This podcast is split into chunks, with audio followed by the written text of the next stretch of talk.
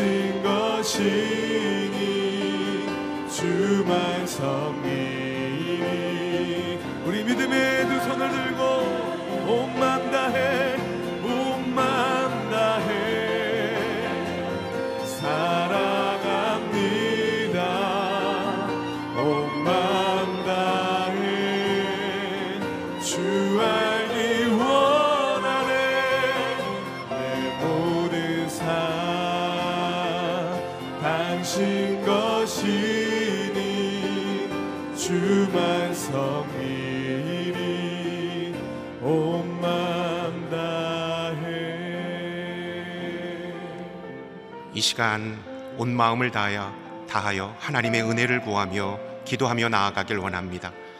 찾고 구하고 두드리는 자에게 말씀하신다고 약속하신 하나님, 나를 간절히 찾는 자가 만날 것이라 말씀하신 하나님, 이 시간 하나님 앞으로 나아갑니다. 말씀으로 우리를 만나 주시옵소서.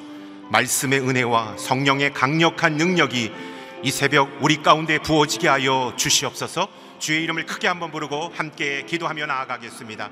주여 아버지 하나님 귀한 예배 자리로 나온 백성들마다 말씀의 담비와 성령의 담비가 부어지는 이 새벽 이 아침이 되길 원합니다.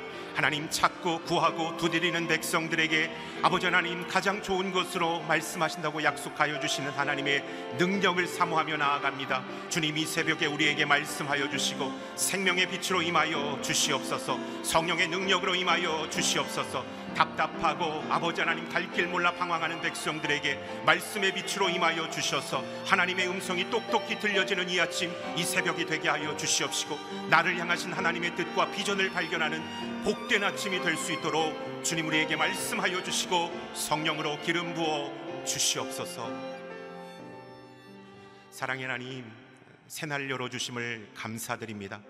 오늘 이 아침도 하나님의 말씀 앞으로 나아갑니다 우리에게 생명의 말씀을 허락하여 주시고 이 말씀 붙잡고 기도하며 나아갈 때 성령이 임하고 하나님의 능력이 임하는 이 아침 오늘 이 하루가 될 수 있도록 기름 부어 주시옵소서.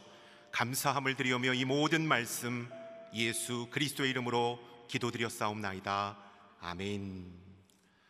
6월 18일 새벽 예배에 오신 성도님들 한 분한 분을 주님의 이름으로 축복하고 환영합니다 오늘 우리에게 주시는 하나님의 말씀은 예레미야 17장 1절부터 11절까지의 말씀입니다. 저와 함께 교독하여 오늘 주신 말씀을 읽도록 하겠습니다. 유다의 죄가 철필로 기록돼 금강석의 뾰족한 끝으로 그들의 마음판과 그들의 재단불에도 새겨졌다. 그들의 자녀들이 그들의 재단들과 높은 언덕 위 푸른 나무 곁에 서 있는 아세레라를 기억한다. 들에 있는 내 사나 내 나라 도처에 있는 죄로 인해 내가 내 재산과 내 모든 보물들을 내 산당들을 약탈물로 줄 것이다. 내가 내 몫으로 준 땅을 너는 잃을 것이다. 내가 알지 못하는 땅에서 내가 너로 하여금 내 대적들을 섬기게 할 것이다. 이는 내가 내 진노에 불을 붙여 그것이 영원히 탈 것이기 때문이다. 여호와께서 이렇게 말씀하셨다. 사람을 의지하고 육체를 그의 힘으로 삼는 그래서 그 마음이 여호와를 떠나는 사람은 저주를 받는다. 그는 사막의 덤불과 같아서 좋은 일이 생겨도 보지 못하고 광야의 메마른 땅에서 아무도 살지 않는 소금 땅에서 살 것이다. 그러나 여호와를 의지하고 여호와를 신뢰하는 사람은 복을 받을 것이다. 그는 물가에 심어서 시냇가에 뿌리를 내린 나무 같을 것이다. 더위가 닥쳐와도 두려워하지 않으며 그 입이 항상 푸르다. 가뭄의 해에도 걱정이 없으며 그치지 않고 열매를 맺는다. 마음은 모든 것보다 거짓되고 몹시 병들어 있다. 누가 그것을 이해할 수 있겠는가? 나 여호와는 마음을 살펴보며 생각을 시험해 각 사람을 그의 행동에 따라 그 행위의 열매에 따라 보상한다. 11절 함께 읽겠습니다. 부당한 수단으로 부를 얻는 사람은 자기가 낳지 않은 알을 품은 자고새 같다. 그 인생의 반이 지나갈 때 부가 떠날 것이고 결국에 그는 어리석은 사람이 될 것이다. 아멘. 이상준 목사님께서 말씀 선포해 주시겠습니다.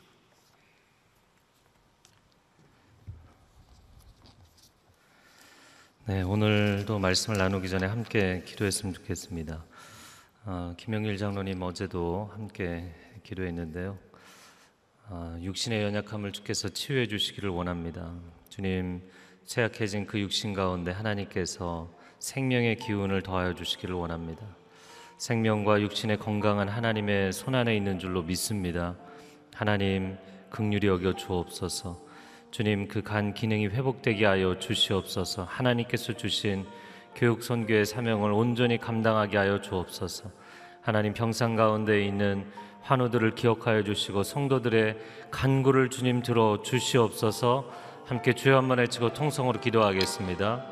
주여 오 주님 우리 김영길 장로님 주께서 극률이 여겨 주시옵소서. 은혜와 하나님 사랑과 은총을 베풀어 주시옵소서. 그 육신의 연약함 가운데 하나님 앞에 부르짖으며 나아갑니다. 하나님 그 육신 가운데 생명의 능력으로 주님 온전히 덮어 주시옵소서. 주님께서 치유의 손길로 얹어 주시옵소서 성령 하나님 임자여 주사 그 육신 안에 있는 모든 세포와 기능들, 기관들이 하나님 아버지 정상적으로 온전하게 활동할 수 있도록 역사하여 주시옵소서. 간 기능을 회복하여 주시고 육신의 건강을 회복하여 주시고 하나님께서 허락하신 사명을 온전하게 감당할 수 있도록 역사하여 주옵소서. 하나님 평상 가운데 하나님 앞에 이 새벽에도 예배하는 환우들을 기억하여 주시옵소서. 하나님 앞에 부르짖어 기도하는 그들의 간구를 들어 주시옵소서. 육신의 연약함과 마음의 연약함 가운데 삶의 연약함 가운데 나아가는 사람들을 붙잡아 주시옵소서. 은혜와 긍휼을 베풀어 주사 아버지 우리의 삶의 자리 가운데 하나님의 회복을 경험하게 하여 주시고 치유를 경험하게 하여 주시옵소서. 하나님께서 새 일을 행하시는 것을 경험하게 하여 주옵소서. 우리의 입술에 간증과 찬송이 주님 앞에 올려지게 하여 주시고 산자의 땅에서 하나님 앞에 찬양하기를 소원하였던 다윗의 고백이 우리의 고백이 될 수 있도록 주님 역사하여 주시옵소서. 사랑하는 주님, 이 아침에도 주님의 도우심을 구합니다. 하나님, 무에서 유를 창조하시는 하나님께서 우리에게 생명을 허락하시고 건강을 허락하시고 하루를 살아갈 수 있는 능력을 허락하시는 줄로 믿습니다. 하루 한순간도 우리가 하나님을 의지하지 않고는 살 수가 없는 존재인 줄로 압니다. 주님 은혜와 긍휼을 베풀어 주시옵소서. 장로님의 육신 가운데 그 마음 가운데 영혼 가운데 새 힘을 더하여 주시옵소서. 하나님 또한 지금도 병상에서 주님 앞에 부르짖는 환우들을 긍휼히 여겨 주시고 하나님 치유의 손길을 베풀어 주시옵소서. 우리의 삶 가운데 허락하신 하나님의 사명을 온전하게 감당할 수 있는 한 사람 한 사람 되도록 주님 새 일을 행하여 주옵소서. 오늘 이 아침에도 우리 각자에게 말씀하여 주시고 우리가 하나님 앞에 마음을 새롭게 하고 삶을 새롭게 하는 시간 되게 하여 주옵소서. 주님의 도우심을 구합니다. 감사를 드리며 예수 그리스도의 이름으로 기도합니다. 아멘. 아, 이 하루도 하나님의 말씀으로 또 거룩의 영 성령으로 충만한 하루가 되기를 축복합니다. 네, 예레미야 17장 유다의 죄에 대해서 어, 고발하고 있는 내용입니다. 아, 오늘 말씀은 특별히 우상 숭배의 잘못에 대해서 말씀하고 있습니다. 1절과 2절 말씀을 같이 읽어보겠습니다. 유다의 죄가 철필로 기록돼 금강석의 뾰족한 끝으로 그들의 마음판과 그들의 재단불에도 새겨졌다. 그들의 자녀들이 그들의 재단들과 높은 언덕 위 푸른 나무들 곁에 서 있는 아세라를 기억한다. 유다의 죄악에 대한 고발입니다. 핵심은 우상 숭배인 것이 2절 말씀에 그들의 재단들 높은 언덕 아, 그래서 산들마다 언덕마다 산당을 세웠던 것이죠. 그리고 푸른 나무들 곁에 서 있는 아세라 상들을 기억한다. 아, 그들의 죄악이 우상 숭배가 얼마나 심했으면 그 자녀들이 기억한다. 예, 부모가 자녀를 탓할 것이 없는 것은 이 자녀들은 부모가 하는 것을 그대로 보고 배우고 따라하기 때문이죠. 아, 그 자녀들에게 아, 그냥 삶의 교육, 세뇌 교육이 될 정도로 그 정도로 이 땅의 남유다의 우상 숭배가 심각하다 이야기를 하는 것입니다. 그래서 1절 말씀에 보면 그런 유다의 죄가 철필로 기록되는데 마음판에 기록이 되고 재단 뿔에도 기록이 된다 말씀합니다. 아, 우리의 마음 마음판 가운데 하나님의 말씀을 새기며 살아야 될 줄로 믿습니다. 그런데 말씀의 기준을 우리의 마음판에 새기는 것이 아니라 죄악이 새겨져 있다. 아, 오늘 본문의 말씀 가운데 가장 많이 나오는 반복되는 단어 중에 하나가 이 마음입니다. 죄는 행위로 짓기 전에 마음에 새겨져 있는 것이죠. 마음 가운데 있기 때문에 그 행동을 하게 되는 것입니다. 하나님은 외모를 보시는 분이 아니라 우리의 중심을 보시는 분인 줄로 믿습니다. 우리가 우리의 삶을 새롭게 하고자 할 때 이 행함을 새롭게 하는 것도 물론 중요하겠지만 더 중요한 것은 우리의 마음을 새롭게 하는 것입니다. 마음을 새롭게 하며 나아갈 때 하나님께서 우리의 중심을 보고 기뻐하시는 줄로 믿습니다. 그런데 그 마음 자체가 죄악으로 새겨져 있다. 또한 예배의 중심인 성소 한가운데 재단 뿔에도 죄악이 새겨져 있다. 그 성소에 나와서 하나님을 경배하고 예배하고 하나님을 바라봐야 되는 자리에서도 죄악이 새겨져 있다. 그 정도로 심각한 상태이다라는 것입니다. 자, 3절 말씀에 들에 있는 내 산아 이 시온산 예루살렘을 이야기합니다. 내 나라 도처에 있는 죄로 인하여 이 도처에 있는 죄라는 것은 2절에 이미 설명을 한 것이죠. 너의 재산과 너의 모든 보물 내 산당들을 약탈물로 줄 것이다. 이 산당 우상 숭배하는 산당들을 보물처럼 여겼는데 아, 내가 가진 그 모든 것들 너의 자랑하는 것 의지하는 것 대적들에게 다 빼앗기게 할 것이다. 사절 말씀에 내가 내 몫으로 준 땅을 너는 잃어버릴 것이다. 내가 알지 못하는 땅에서 내가 너로 하여금 내 대적들을 섬기게 할 것이다. 내가 너의 몫으로 준 유산, 하나님께서 기업으로 주신 이 땅을 가나안 땅을 이야기하는 것이죠. 그 가나안 땅도 빼앗기게 될 것이고 내가 알지 못하는 땅, 즉 이방인들의 그 강대국들의 땅에 끌려가서 이방인들 너의 대적들을 섬기게 될 것이다. 그럼 어떻게 이 지경까지 되었는가? 5절에 다시 마음으로 표현을 합니다. 5절 말씀 같이 읽어보겠습니다. 여호와께서 이렇게 말씀하셨다. 사람을 의지하고 육체를 그의 힘으로 삼는 그래서 그 마음이 여호와를 떠나는 사람은 저주를 받는다. 사람을 의지하고 하나님을 의지하지 않는 건 그럼 왜 그런가? 그 마음이 하나님으로부터 떠났기 때문이다. 이 히브리 텍스트는 앞한절 안에서도 앞부분과 뒷부분이 같은 의미를 표현을 바꿔서 쓰는 것이죠. 왜 하나님을 의지하지 않는가? 하나님으로부터 마음이 떠났기 때문이다. 행위 이전에 마음의 문제로 이야기를 하시는 것이고, 그리고 그 마음의 문제는 하나님과의 관계의 문제로 이야기하는 것입니다. 저를 한번 따라해 보시겠어요? 나는 하나님의 사람입니다.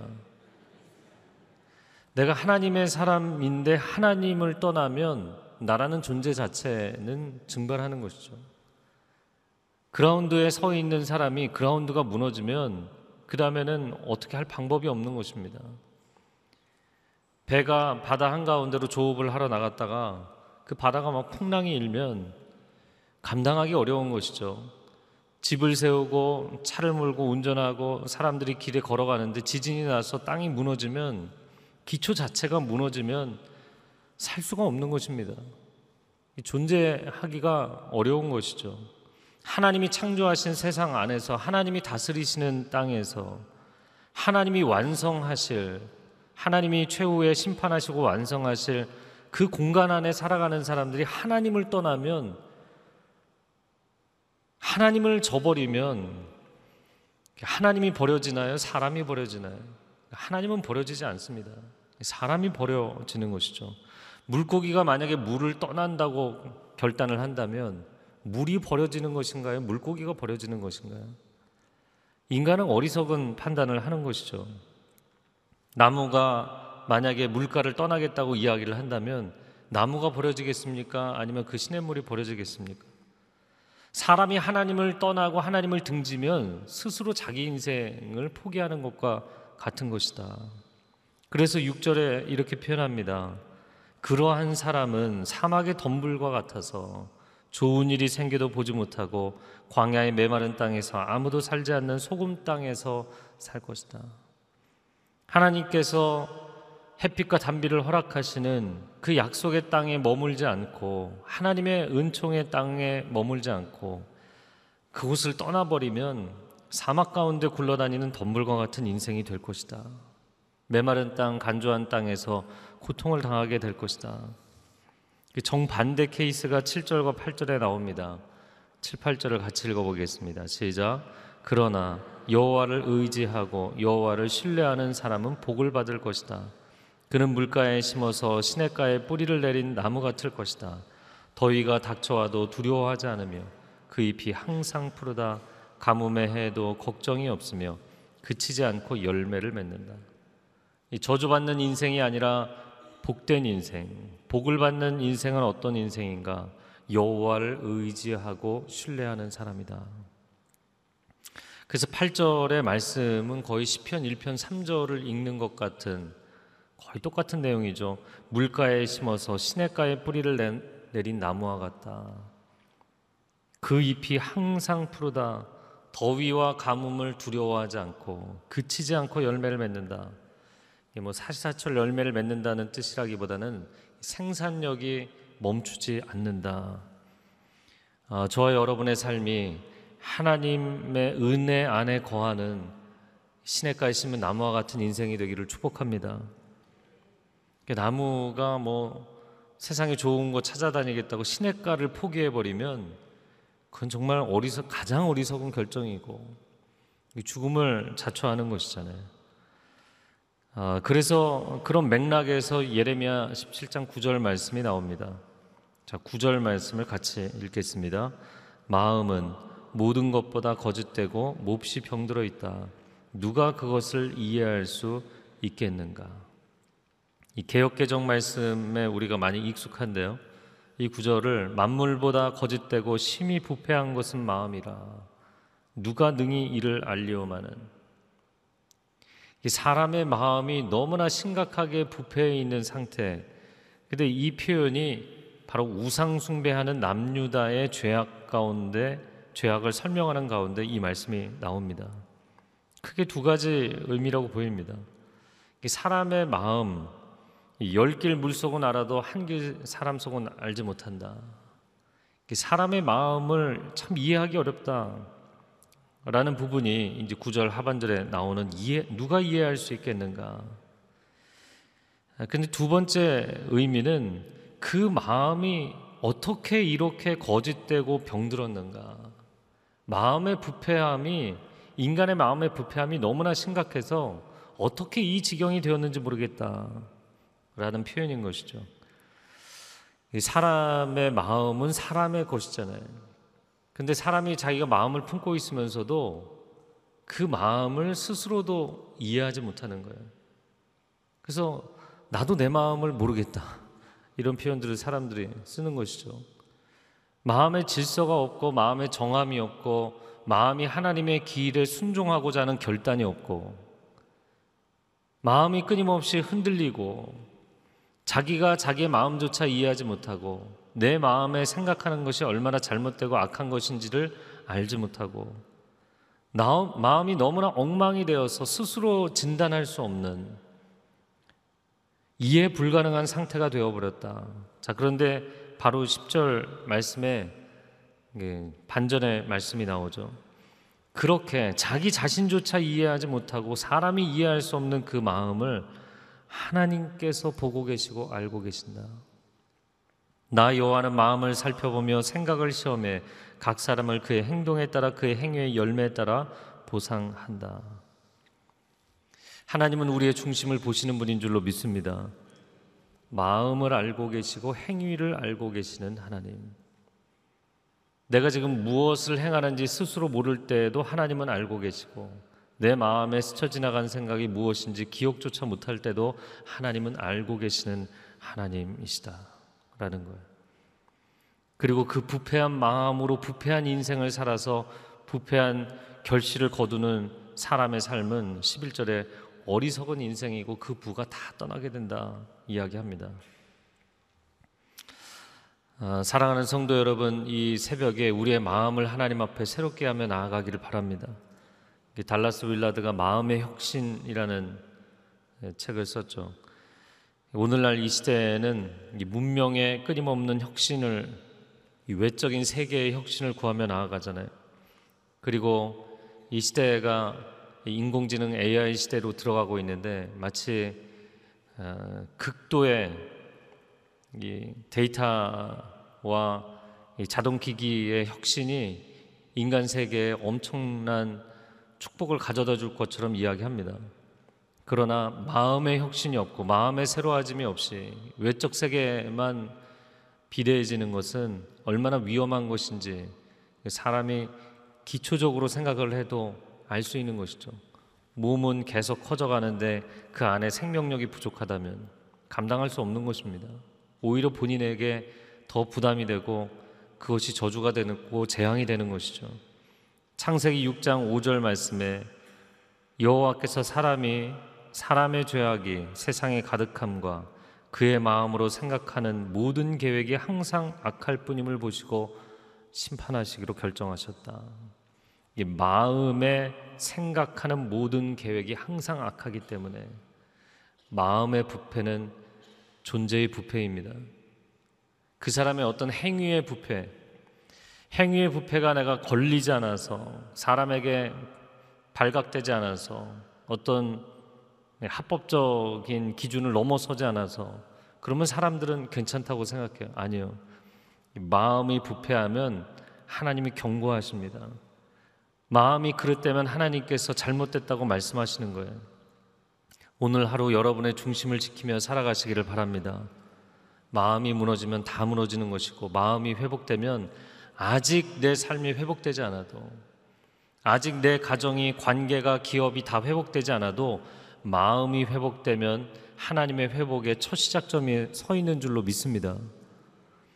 그래서 하나님을 사랑할 때 온 마음과 온 뜻과 온 정성을 다하여 하나님을 사랑하라. 하나님을 사랑할 때 어떤 행위나 규범이 아니라 마음을 다해 사랑하라 말씀하셨어요. 이 시간 함께 기도하겠습니다.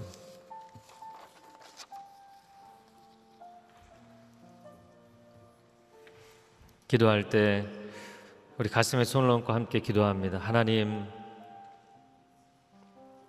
무릇 지킬 만한 그 어떤 것보다 내 마음을 지키라 말씀하셨습니다. 생명의 근원이 이에서 남이니라.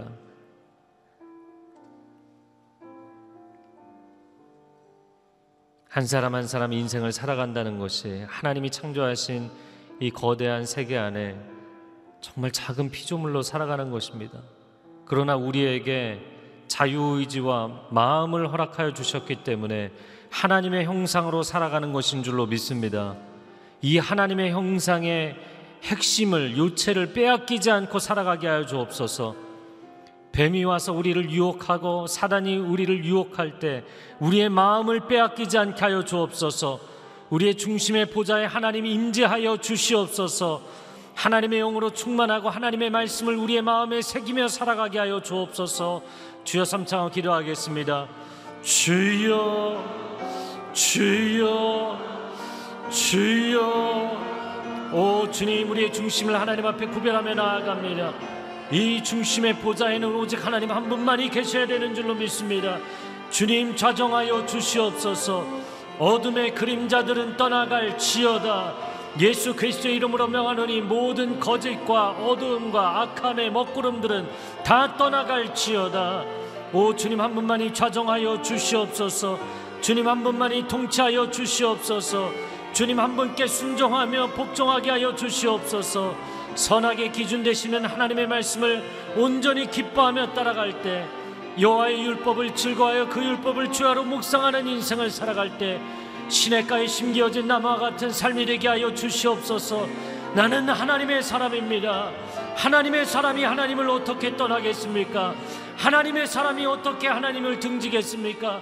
하나님을 떠나면 생명을 포기하는 것이기 때문에 하나님 우리는 하나님 곁을 떠날 수가 없습니다. 주님 우리를 붙잡아 주시옵소서. 마음 가운데 결단하고 고백하는 사람들을 하나님이 아침에 붙잡아 주시옵소서. 하나님의 은혜 가운데 나아가게 하여 주시옵소서. 한 번 더 기도하겠습니다. 기도할 때 오늘 이 시대가 너무나도 화려하고 풍요로운 문화와 문명의 시대 가운데 살아가기 때문에 또 넘치는 물질의 시대 가운데 살아가기 때문에 우리의 시선을 빼앗고 우리의 마음을 빼앗고 우리의 존재 자체를 빼앗는 시대 가운데 살아가고 있습니다. 하나님, 우리와 우리 가족을 하나님께서 붙잡아 주시옵소서. 하나님, 우리 세대와 우리 자녀 세대가 우리 자손들이 하나님의 그 은총의 시냇가를 떠나지 않는 하나님의 백성들 되게 하여 주시옵소서. 이 나라 대한민국이 하나님의 은혜의 시냇가를 떠나지 않게 하여 주시옵소서. 이 시간 같이 기도할 때 다 같이 자리에서 일어나서 중보하며 기도하기를 원합니다. 간구하며 기도하기를 원합니다. 두 손을 들고 주여 삼창을 기도하겠습니다. 주여, 주여, 주여. 오 하나님 하나님께서 이스라엘 백성들에게 약속의 땅을 주시고 그들에게 부여함을 주시고 물질을 허락하여 주셔도 그들의 마음이 하나님을 떠나는 시냇가를 떠난 것과 같고 생명의 근원 되시는 하나님을 떠난 것과 같습니다. 오 하나님 이 나라의 민족이 하나님을 떠나지 않게 하여 주시옵소서. 하나님의 은총을 간구하는 마음을 떠나지 않게 하여 주옵소서. 재단에서 예배의 자리에서 떠나지 않게 하여 주시옵소서. 우리의 세대와 우리 자녀의 세대가 하나님을 떠나지 않게 하여 주시옵소서. 시냇가를 떠나서 나무가 어찌 살 수 있겠습니까? 하나님을 떠나서 우리가 어찌 살 수 있겠습니까? 하나님이 심어두신 이 땅 가운데 이 나라의 민족 하나님을 경외하게 하여 주시고 하나님을 사랑하게 하여 주시고 하나님의 은혜 안에 거하며 살게 하여 주시옵소서. 우리 자녀 세대를 주님의 손에 의탁하며 나아갑니다. 그들의 생각과 그들의 마음과 그들의 삶의 길이 하나님의 은혜 안에 있게 하여 주옵소서. 하나님의 진리 안에 있게 하여 주시옵소서. 학교 교육을 붙잡아 주시고 그들의 하나님 아버지 다음 세대 시대의 사상과 흐름 가운데 하나님 임재하여 주시옵소서. 하나님을 경외함을 허락하여 주시옵소서. 하나님의 은혜의 자리 가운데 머물 수 있도록 주님 역사하여 주옵소서. 하나님 겉으로 보이는 이 환경과 물질의 세계는 하나님이 거두어 가시면 순식간에 원수에게 다 빼앗긴다고 말씀하십니다. 하나님 마치 물질이 있어야만 인생이 살 수 있는 것 같고 세상의 자리와 권력과 힘이 있어야만 우리가 살 수 있는 것처럼 끊임없이 우리 자녀들에게 이야기하고 있지 않습니까? 하나님 우리 자신에게로 끊임없이 이 세상의 신화로 우리의 마음을 설득하고 있지 않습니까? 하나님 빼앗긴 우리의 마음과 우리 자녀들의 마음이 하나님께로 돌아가기를 원합니다. 우리의 마음을 회복하여 주시옵소서. 온 마음을 다해 하나님을 사랑하는 하나님의 백성들 되게 하여 주시옵소서. 우리 자녀들에게 그들의 마음을 하나님 앞에 구별하여 살아갈 수 있도록 자녀들에게 중심을 드리는 삶, 중심을 드리는 신앙생활을 가르치게 하여 주시옵소서. 이제는 우리 주 예수 그리스도의 은혜와 하나님 아버지의 극진하신 사랑과 성령의 교통하심이 마음을 다시 한번 하나님 앞에 새롭게 하여 나아가기로 결단하는 귀한 하나님의 백성들 위해 소중한 가정과 자녀들과 일터 위에 그리고 한국 교회 위에 이 나라 이민족 위에 선교주의 귀한 선교사님들 위에 이제로부터 영원토록 함께하여 주시기를 간절히 축원하옵나이다. 아멘.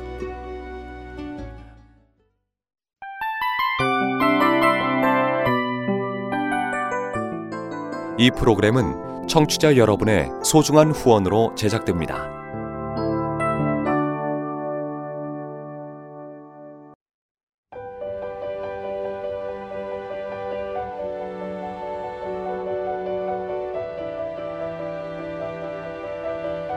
세상에는 수많은 교회들이 있지만 더 깊이 있는 말씀 강해를 찾기 위해 크기로만 교회를 선정하지 않습니다.